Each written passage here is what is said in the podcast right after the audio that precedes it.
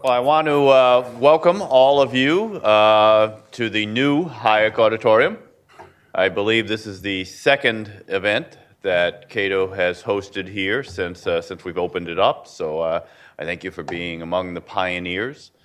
Uh, my name is Michael Tanner. I'm a senior fellow here at Cato. I do a number of issues, uh, some of which will come up in terms uh, of the discussion today on health care and social welfare policy, Social Security and Medicare. Uh, also, uh, done uh, some uh, work on political evolution of the parties and the big government conservatism that has infected the Republican Party. and how that stands versus the Tea Party Republicans and where all that's going. So, I get to, uh, to host this today. Uh, we have a, a, very distinguished panel uh, uh with us uh, of folks who really understand uh, this town, at least to the degree anyone can understand this town, and at least understand what voters want. Often contradictory, often confusing, especially confusing to the politicians here, I think. Uh, but uh, if you want to delve into what, uh, what they think, uh, I can't think of better folks here to, uh, to be talking about it.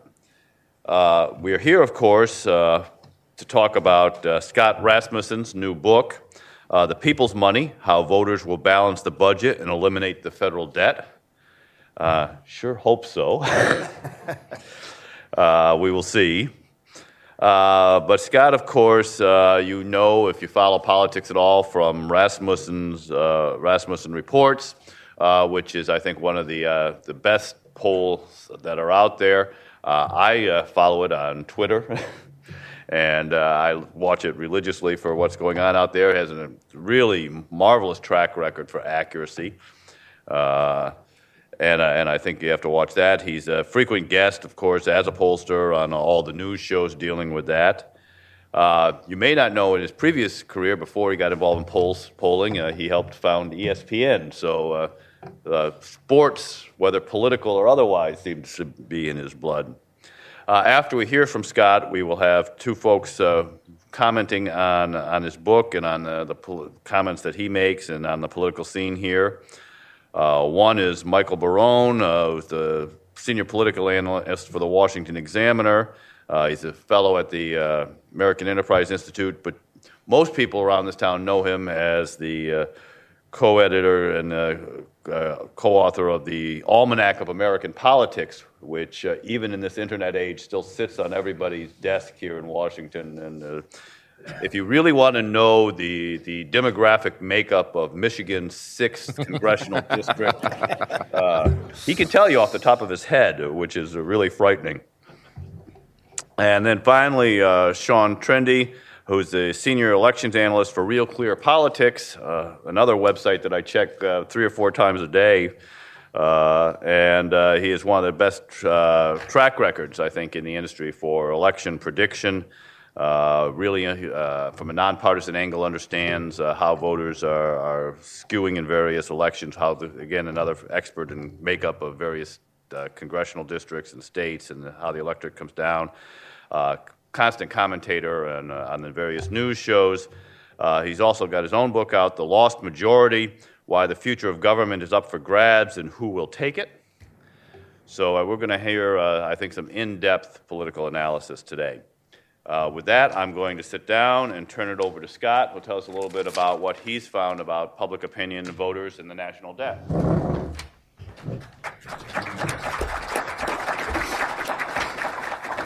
Well, thank you, Michael. And I, I want to thank the Cato Institute not just for this event. Michael uh, spent uh, time reviewing and uh, looking over the comments, discussing some ideas with me. And in fairness to him, I have to say he doesn't agree with everything that's in the book. Um, also, Chris Preble here did a lot uh, on the national security chapters, and the same caveat applies. they were part of the whole process of bringing this together. Uh, when I look at uh, the budget process and the political system that we're in, uh, we have an entitlement mentality that is bankrupting America today, but it's not the entitlement mentality that uh, most conservatives and Republicans talk about. You know, it's not that people want free handouts and aren't willing to pay for it. It's not that people want more government than they're willing to pay for. It's that the political class wants more government than most Americans are willing to pay for. And the entitlement mentality that is bankrupting us is a group of people who feel they're entitled to rule over the rest of us. Uh, they have uh, been driving policy here in a direction for a long time that has created a fiscal crisis. The last time government spending went down from one year to the next in America was two years before I was born. And just for clarification, that wasn't in the Clinton era or even the Nixon era. Dwight Eisenhower was in office back then. We had five Republican presidents since Eisenhower, five Democrats, all of whom have seen spending go up every single year. Uh, and it's because they have simply ignored voter sentiment. Now, when you talk about polling, I think it's important to track the day to day stuff, and Sean and Michael do a great job of picking apart the demographic trends and what it means for this coming election or what it means for the overall balance of power. Um, I, I, have a more skeptical view, and I, I, can explain it best this way. Uh, I'm a New York Giants football fan. So when the Redskins play the Cowboys, I want them both to lose. And there's a lot of Americans that when the Republicans play the Democrats, they want them both to lose. They're not happy with the alternatives. And so when you look at the day-to-day tracking polls, it's important, and I do think every literate person should go to rasmussenreports.com at 9:30 every morning to see the daily presidential tracking poll. But that's like uh, if you can picture a, a river in a, in a heavy rainstorm. And on the surface, there's all kinds of turmoil and bouncing around and splashing around. Those are the daily tracking polls. And they're interesting and fun to watch. But if you go a foot beneath the surface, you don't even know it's raining and you find a deep current that is moving in the same direction. And as I started writing about the budget, I was trying to find those deep currents because what you see in American history is that public opinion moves before political action. We were all taught that the shot heard around the world in 1775 started the revolution. Actually, public opinion shifted in the 1760s and 1770s. There were um, catalyst events that we all learn about as legend now the Stamp Act and the Boston Massacre and the Boston Tea Party. And eventually, this one event at Lexington started a revolution. And what's really important to note about this is the political leaders didn't rally people behind that cause. Thomas Jefferson didn't articulate the public view until 15 months later. So the public opinion came first, then there was a catalyst, and then a political leader articulated the public mood. And this happens again and again. On December 1st, 1955, a young woman refused to give up her seat on a bus in Montgomery, Alabama. Rosa Parks did not start the civil rights movement, she was the catalyst.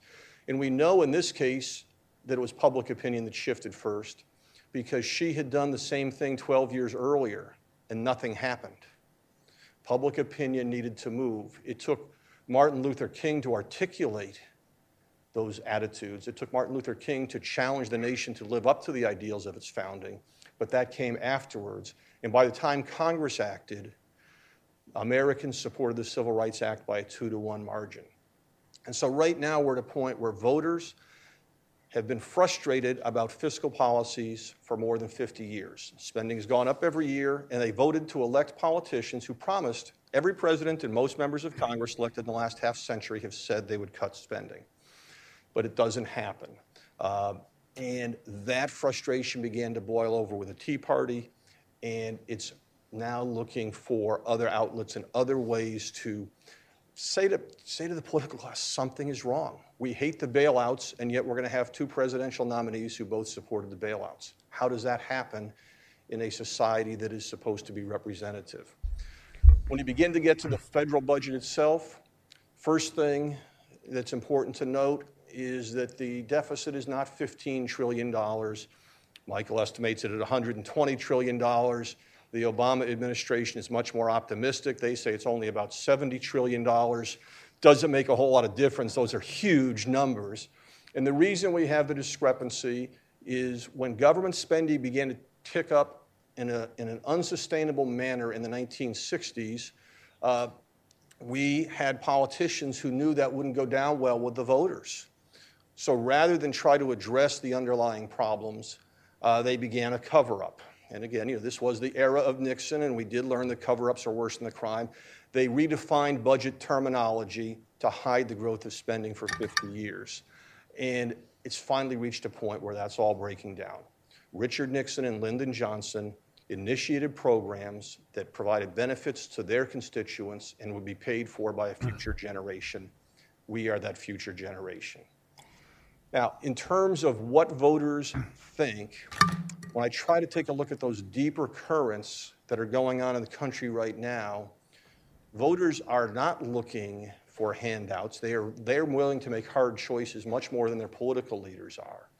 They believe, for example, on Social Security, what they were told that you pay something during your working years and you get it back in your retirement years. They believe there is supposed to be a trust fund so that money can't be used for anything else. And they don't, they're not looking for a handout on Social Security. They're looking for the payback that they were promised. They want those choices and trade offs to be made real. But maybe the best area to see the difference is not on entitlements, because that gets kicked around all the time. It's in national security. And remember that a majority of all federal spending goes to three areas national security, social security, and Medicare. If you pay those items, plus interest on the debt, and you do nothing else, we're still running a deficit. So you've got to tackle those areas if you want to talk about spending. In national security, we have commitments around the globe to provide military assistance to 56 countries. So at Rasmussen Reports, we went out and polled the American people about should we provide military assistance to each of these countries. Only 12 made the grade. Most Americans are saying we should not be providing military assistance to places like France and other long term allies. By a two to one margin, they are saying it is time to bring troops home from Western Europe and Japan. And these attitudes do not reflect isolationism. Uh, they are not reflected by any of the presidential candidates in this year's election. This year, running for president, we have Ron Paul, who pretty much is saying you need to blame America first. We are the cause of the problems internationally. That is a view the American people do not accept. You have other Republican candidates who say we need to spend more on national security, also not a view that the American people accept. And then you have President Obama who's saying we need to trim the budget but get involved in more interventions, also something that voters don't accept. 75% of voters today agree with Ronald Reagan's view that we should never send U.S. troops anywhere unless vital national security interests are at stake. And in most places that we're involved in today, voters aren't seeing that. Now, this is also a great area to talk about that polls can give you a sense of where the public is. The public is willing to make changes. And the way I describe it succinctly is they don't want to blame America first. They don't want to send Americans first into battle. They just want our military to protect America first. But having said that, polls are not the way you make national security decisions on a day in, day out basis. What is needed is a political leader who can tap into these public opinions and provide a scenario, a framework for people to evaluate things. Uh, at the beginning of the Cold War, Dwight Eisenhower said, there's a, there are forces of good and evil. There's massed armies facing each other on the borders, and that was a framework that people could accept. Nobody today is explaining in a coherent manner how we deal with clashing civilizations, what it means to have the, the uh, Islamic world rising up the way that it is and their opposition to the United States. Where do we have U.S. interests? What are our real interests? That is a discussion that needs to be had. And if that discussion is held, all the polling data I've just mentioned to you will shift somewhat. But there's absolutely no doubt in my mind that the end result would be a more restrained uh, policy of military intervention and a significantly lower level of international involvement for U.S. military forces. Only 11% of Americans want us to be the world's policemen. These ideas are not even being talked about. The last, I think the last presidential candidate to talk about bringing troops home from Western Europe was Dwight Eisenhower. Uh, he would be appalled that we're still there today. Uh, the attitudes that we're seeing in national security matters are that the United States is a force for good in the world, but that doesn't mean we have to get involved in every single squabble in every corner of the globe. When you move from that to these other issues, uh, you see similar kinds of attitudes and discussions. Voters want to have credible alternatives. And since there's a little discussion about uh, health care down the road in the Supreme Court today, uh, I'll just throw something in on that too. When people look at Medicare, they are not looking at something that you're going to fix as a budget program. They believe that you have to fix the underlying cost of delivering health care. Most voters are looking for more choice, not less, because they believe competition will drive prices down. More choice, even to the extent of saying, if your employer pays for your health insurance, you should be able to use that money to pick your own insurance plan. And if you find one that maybe covers less procedures or has a higher deductible and cost less, that's okay. It's your choice. You should be able to keep the change if you're saving money. That's a radically different idea than is being talked about in the president's health care plan or in any of the options that are out there. What I think is driving the health care debate and makes me absolutely certain that the president's law will be overturned either by the court or by this year's elections or by public reaction down the road is there are three big trends that make the status quo unsustainable. The first is that if you went back 50 years ago, three point, the average American spent 3.6% of their disposable income on health care out of pocket costs. Today, it's down to 2.7%. So we're hearing all this rhetoric of the rising costs, but people are paying a smaller share of their income for out of pocket medical care costs. Why is that? It's because in 1960, insurance covered only half of all health care bills. The only way you're going to restrain the cost is to make a greater alignment between the people who are making the decisions about the kind of care they receive and the people who are paying the bills.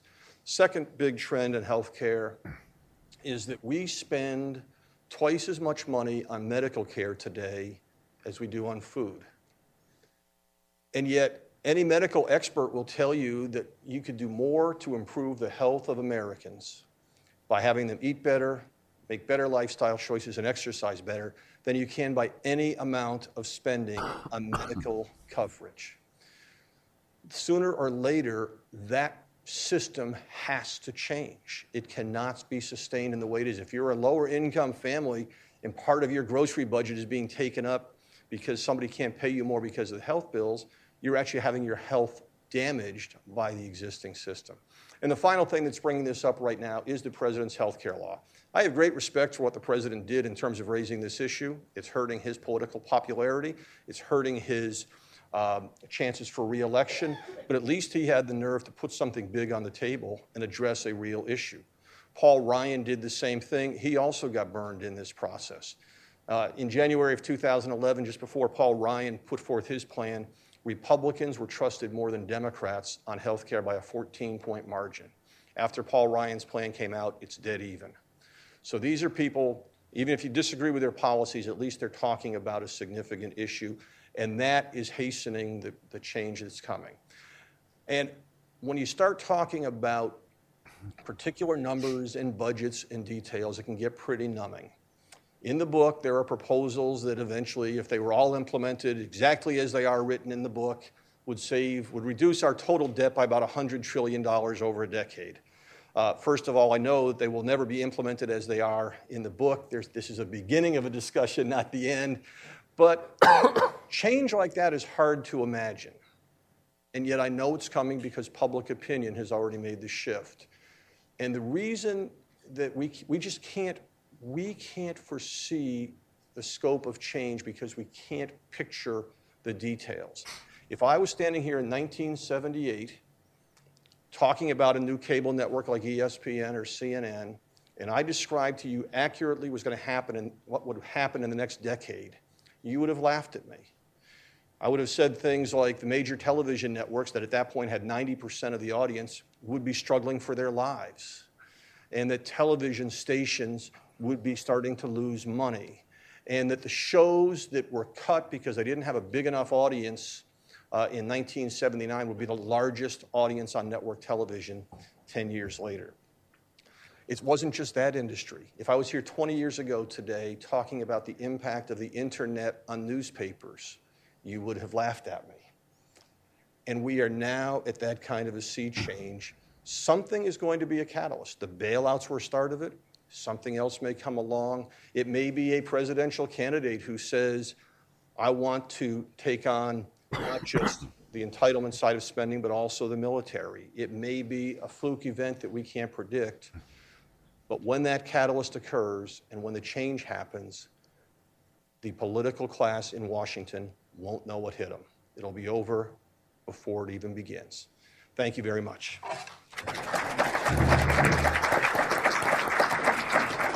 Well, thank, thank you, Scott. Uh, as Scott says, I, I didn't agree with everything in, in the book, but I do find that an awful convincing argument. Uh, but to do my best Ryan Seacrest imitation, what does America? so let's hear a little bit from what about what more about what America thinks. And uh, Michael, why don't you come on up next? Okay.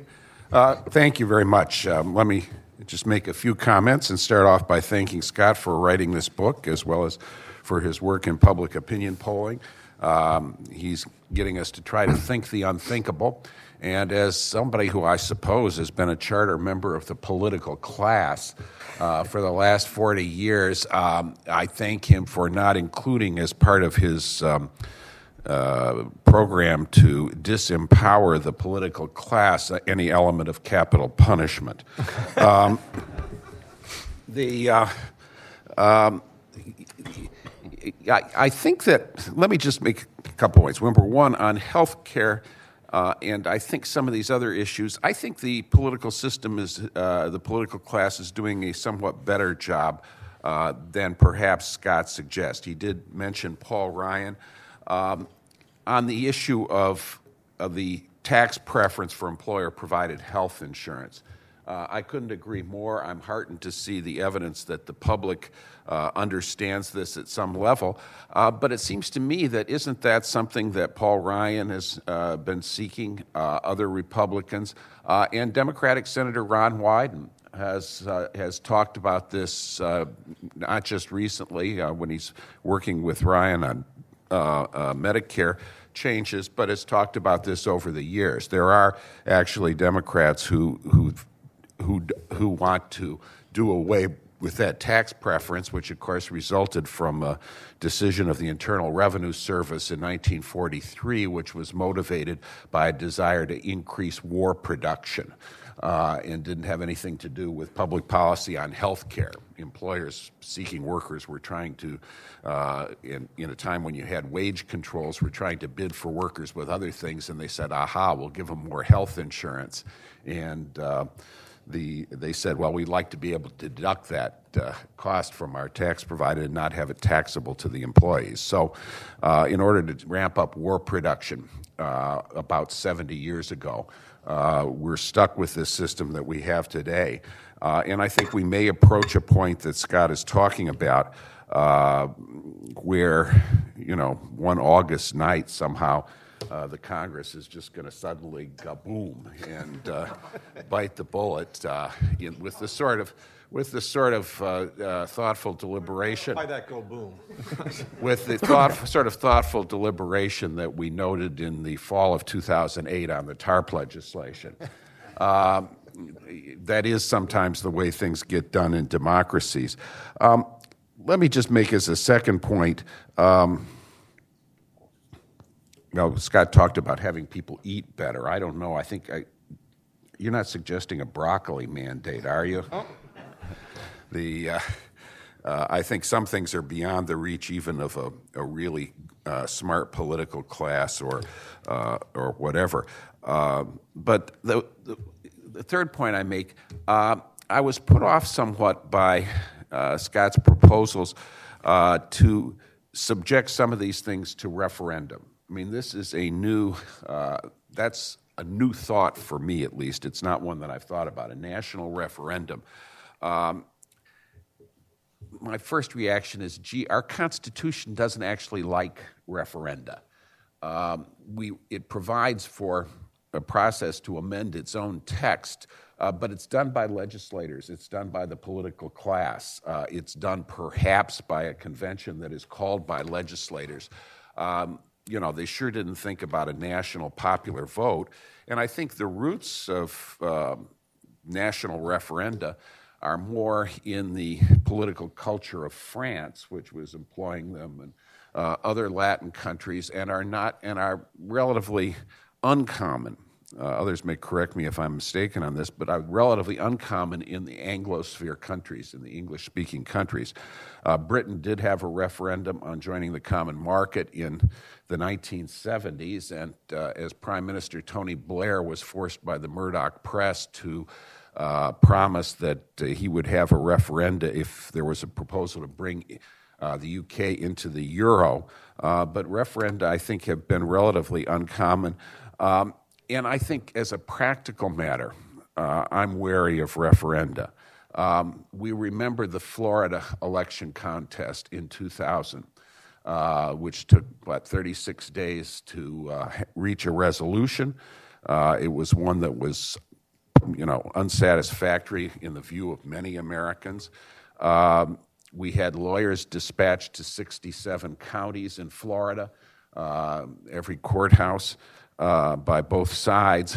Um, what if you had a really close national referenda? Uh, we'd have to have the lawyers in 3,141 counties. Um, we have our elections under our system are administered by the states with different uh, rules and regulations. Primaries held at different times, conventions, all sorts of varieties of rules. um, I not the one national contest we have, the contest for president, uh, is decided by the electoral college, which has the advantage of isolating a really close election in at least in just one state. Uh, the um, the national referendum. Um, I'm not sure. Have you thought about how what what a mess that would be? if it was really close? Are you envisaging a supermajority being required? Um, how, how would this come about? Well, first of all, the, the idea, just to clarify, uh, in the book, proposals found a majority support for having a referenda for tax increases or for changes in Social Security or Medicare. That was the, the context that Michael was talking about. Um, and it stems mostly from a lack of trust in Congress. Uh, Congress was expected to have heavy turnover for the first century or so. We had about 50% turnover in Congress each year. It's become less of a check on the status quo. So the idea grew out of that. Um, I did have the, uh, I had some, when I began to see the polling on it, I had some nagging doubts about it. So I talked to Roger Pilon here in terms of the constitutionality of it. Um, and while it is not clear, it would be, it, he felt that it could pass constitutional muster. But the key was to add another check to a system of checks and balances and to be held on a general election day as opposed to in all those primaries. Yeah, well, you would have, you know, I, in some ways, you could see this as a consensus forming issue because right. your proposal is for Congress to draft the legislation. Congress would draft it; it would be signed and, by the president. And you know, if, if they had they faced the prospect of voter approval, there would be um, political pressure. There would be no cornhusker kickbacks. something that would have a consensus and right. would have relatively little vocal opposition, with right. the hope that you'd produce a lopsided. Uh, result, if not the 99.99% that you get in some of the uh, what they call the socialist countries. Um, but I, I, you know, so it, it might have good political science aspects, but I am wary of that. So, uh, with that, I'll yield back the balance of my time. Sean, um, this is a really important book. It, it, really is, and as I went through it, I, I, you know, was jotting down a lot of questions and problems I had with it and I'll talk about those a, little bit at the end. But the main conclusion that I came to as I was reading is uh, my, my nitpicks and problems and conclusions didn't matter. Um, because, and this is what I'm going to spend the most of my time talking about, just understanding something like this is going to have to happen. We've had one of these fundamental changes in our country that Scott was talking about, um, and I don't think people have really woken up to it. But, but think of it this way there's three observations I have that tie together. Uh, and I'll go back to before you were born, too. Uh, the first, the beginning of Dwight Eisenhower's first term, 1953, through the beginning of this recession in 2007. Government spending has almost always fallen between 17 and 23 percent of GDP. One year is an outlier, 1965. And this is remarkable when you consider what we were doing in 1953 and what we were doing in 2007. I could make a lengthy list. Uh, I would be here an hour, but we've added an interstate highway system, federal aid to education, Medicare, Medicaid food stamps, Head Start, S chip, the Medicare prescription drug benefit. We fought a couple wars, including a Cold War that went over the course of all that time, and we always kept our spending between 17 and 23 percent of GDP.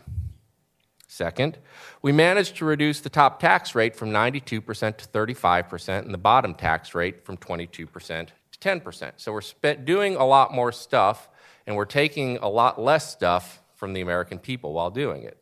And in the same time, our federal, and this again goes through 2007, our budgets remained fairly stable. Uh, on average, our deficits were about 2% of GDP. And there's only a few outlying years, the mid 80s and early 90s on the deficit side, uh, the 50s and the late 90s on the surplus side. And we can debate whether we really had surpluses then, but using the conventional definition, uh, we, had, we did. Um, the political class is lying to you about that, by the way.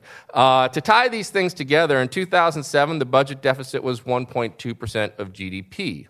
This is half the size of the budget deficit from the final Carter year, even though in the interim we had reduced the top tax rate from 70 to 35%, raised ed- aid to education, created the Department of Homeland Security, and enacted a substantial uh, entitlement program.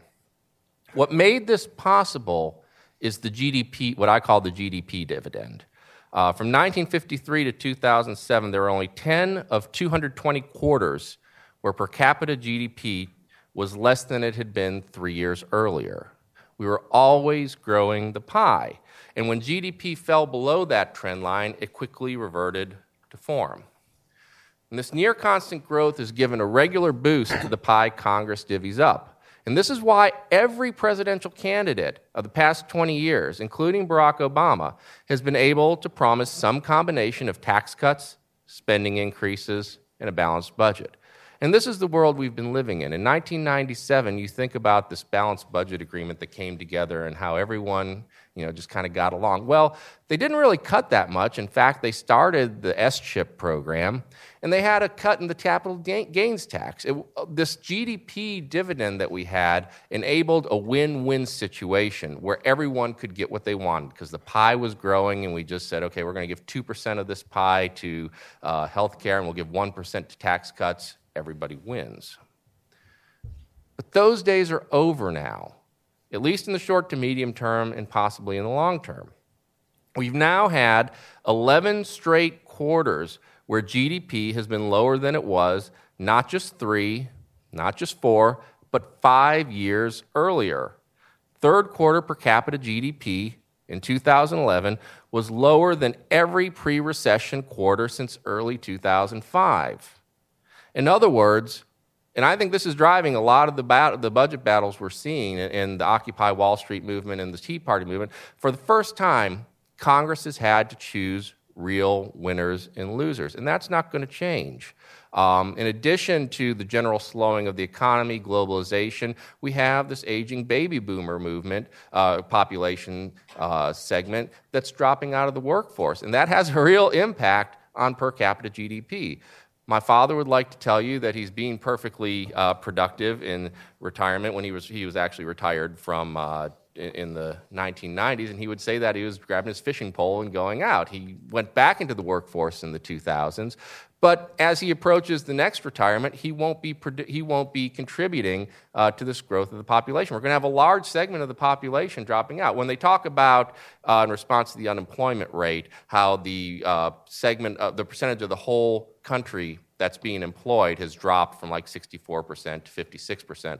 Part of that is because the economy is so terrible, but part of that is that the eh, baby boomers are retiring, and that's why we're seeing the employment to population ratio drop in part. So, with this going on, something radical is going to have to happen. There's no two ways about it. Now, we know in the long term what the Democrats would like to do. They'd like to have a value added tax, um, maybe do some trimming around the edges, get rid of Medicare Part C, which happens to be the free market part, free market ish part of Medicare. Um, we have Obamacare, which makes the insane decision. We have a system where third party payers pay third party payers to pay for health insurance. Now we'll have the government, another third party payer, paying the third party payer to pay the third party payer to pay for health insurance, moving even farther away from the market. Um, and so I think when you read this book, rather than kind of nibbling around the edges and saying, well, I don't know about this or I don't know about this, you have to take it as kind of a bid in an auction that's going to have to be ha- going to have to occur. And maybe you don't necessarily like this part of it, and like Scott said, it's not a, a complete blueprint on this is what has to happen each individual part, but something of this scope is going to have to occur. Now, I do have, uh, with that said, uh, I will. There are two things that kind of bugged me as I was reading through the books, two questions I had, and so I'll, I'll go ahead um, and ask them. The first is as I read the book, a lot of the things in it have broad pop, broadly popular support. The question, the, the, first question is how much of that support overlaps? Uh, in other words, revoking the antitrust exemption for health insurance may be pop, more pop, and I don't know, it may be more popular with Democrats than Republicans. That, that seems plausible to me. Um, on the other hand, some of the, pro, some of the movement towards um, making Medicare more market based might have more support with Republicans than Democrats. In other words, Republicans and independents on some of these things might add up to 60%. Democrats and independents might add up to 60%, but when the whole package is, provide, is provided, do the parts of the Venn diagram drop off and you have like 10% of the American people that would accept it? Um, and then the second question is that I'm concerned that this underestimates the power. And, one of the best things about the book is it doesn't treat the American people as idiots. Um, and you can't underestimate how rare that is in Washington today, and especially in political science. It's the most off-putting part of political science as a discipline is that it doesn't treat people, it doesn't give the people their due. Uh, and that's, that's the most hopeful part. But the political class has power for a reason. Um, you know, the, they're all here in Washington D.C. They they have lunch together and they they create conventional wisdom. Um, and so the problem is, you know, this political class also has partisan appeal. And so while the Republicans may talk, I thought it was fascinating that infrastructure doesn't play well. Um, but talking about, or cutting infrastructure doesn't play well, but talking about cutting Amtrak, suddenly you get a big majority. Well, so the Republicans, let's just say, put forth the plan to talk about Amtrak. That doesn't mean that the political class will talk about Amtrak, and the Democrats certainly won't. They might frame it in terms of infrastructure to preserve their power. Um, this, and this reminds me of the problem that the Democrats ran into in 1993. Taxes on the rich polled well, but Republicans called it tax increases on small business, which doesn't poll well. Um, gas tax to save the environment polled well. Republicans just talked about the gas tax, which didn't poll well, um, and it, it, was a, a debacle um, for, the, for the Democrats. And so the question is how do you break through? Um, especially, and I think Citizens United was rightly decided, but especially uh, with the possibility that Citizens United even increases further the power of the political class through contributions. Uh, Scott, why don't you take about five minutes to answer their things, and then we'll go to questions from the audience. Okay. Uh, that last question is, is really key. Uh, if you found, if you wanted to find somebody who would agree with everything that was, every proposal that is in the book, uh, you probably do have 10% of the population, and I would not be a part of it. um, this was where public opinion is broadly. And again, just to take a, a simple example, if you were to uh, talk about that list of countries I mentioned and who should be defended, uh, that's a starting point for a discussion, not the ending point. Uh, I think the bigger picture of that discussion is what should the mission of our military be, how, how engaged should we be, and then begin to come back to a strategic assessment and it would change with leadership. Uh, but leadership should be done in the manner of uh, Abraham Lincoln, um, who said that the role of a president is to be the advocate for public opinion to the government. So there's a, a sense there that perhaps you come in with these ideas okay, voters are saying we'd like to see a less global policeman role. Uh, there are political and, and security realities we have to address. Let's have a discussion on how you get there. Uh, also, I think it is uh, what became clear in doing this that, that contempt for voters that comes out of Washington is very strong. I love the National uh, Journal poll that said 59% of political insiders don't think the American people know enough or have enough understanding of the issues to have their opinions count. I mean, that, that gives you a sense of where this debate is, and I think that is entirely wrong. But it does have to be presented through a leadership approach. Uh, Michael would like to see uh, a privatization of Social Security. Uh, from everything that I see in the polls, that's never going to happen in, in at least in my lifetime. Uh, however, we also, the, propo- the proposal that's in the book uh, is to let people trade off their own retirement age. So that if you want to retire later, you pay less in taxes now. If you want to retire earlier, you pay more in taxes now. I'd like to claim credit for this because about two thirds of Americans like the idea, but Franklin Roosevelt came up with it. He actually thought that there should be, in the ultimate oxymoron, mandatory contributions and then voluntary contributions for people who wanted to have additional benefits. Uh, but the reason that that plays well, it's not the specific policy proposal, it gives you a hint of where the public is. They are saying Social Security is an important program, it has provided well for seniors. The trade offs don't make sense to us today. They don't make sense because we're paying a lot in and we don't think we're going to get our benefits back. We would like to bring that decision making process closer to home, closer to your kitchen table. And when you do it that way, something very interesting happens. Uh, I don't know if Cato's done it, but several groups have done polls showing that if you ask about ret- raising the retirement age, it doesn't poll all that well. But if you let people make the trade off themselves to pay less in taxes now and have a later retirement age, it does very, very well large numbers of people, particularly under 40, would say, How far back can I push the retirement age? How low can I push my taxes today? And I would do that. And this sounds like a simple change when you make this type of a change, but it has the potential to cut the outlays for Social Security by about 40% uh, by the middle of this century. So, I mean, the, the, the the types of changes to get when you shift the decision making authority to individuals um, are staggering. I, I, will note that there's legislation to do that uh, by uh, Senators DeMint and Lee, and uh, I forget who it is in the House. Uh, it's out of Louisiana, but uh, so people have been listening to you.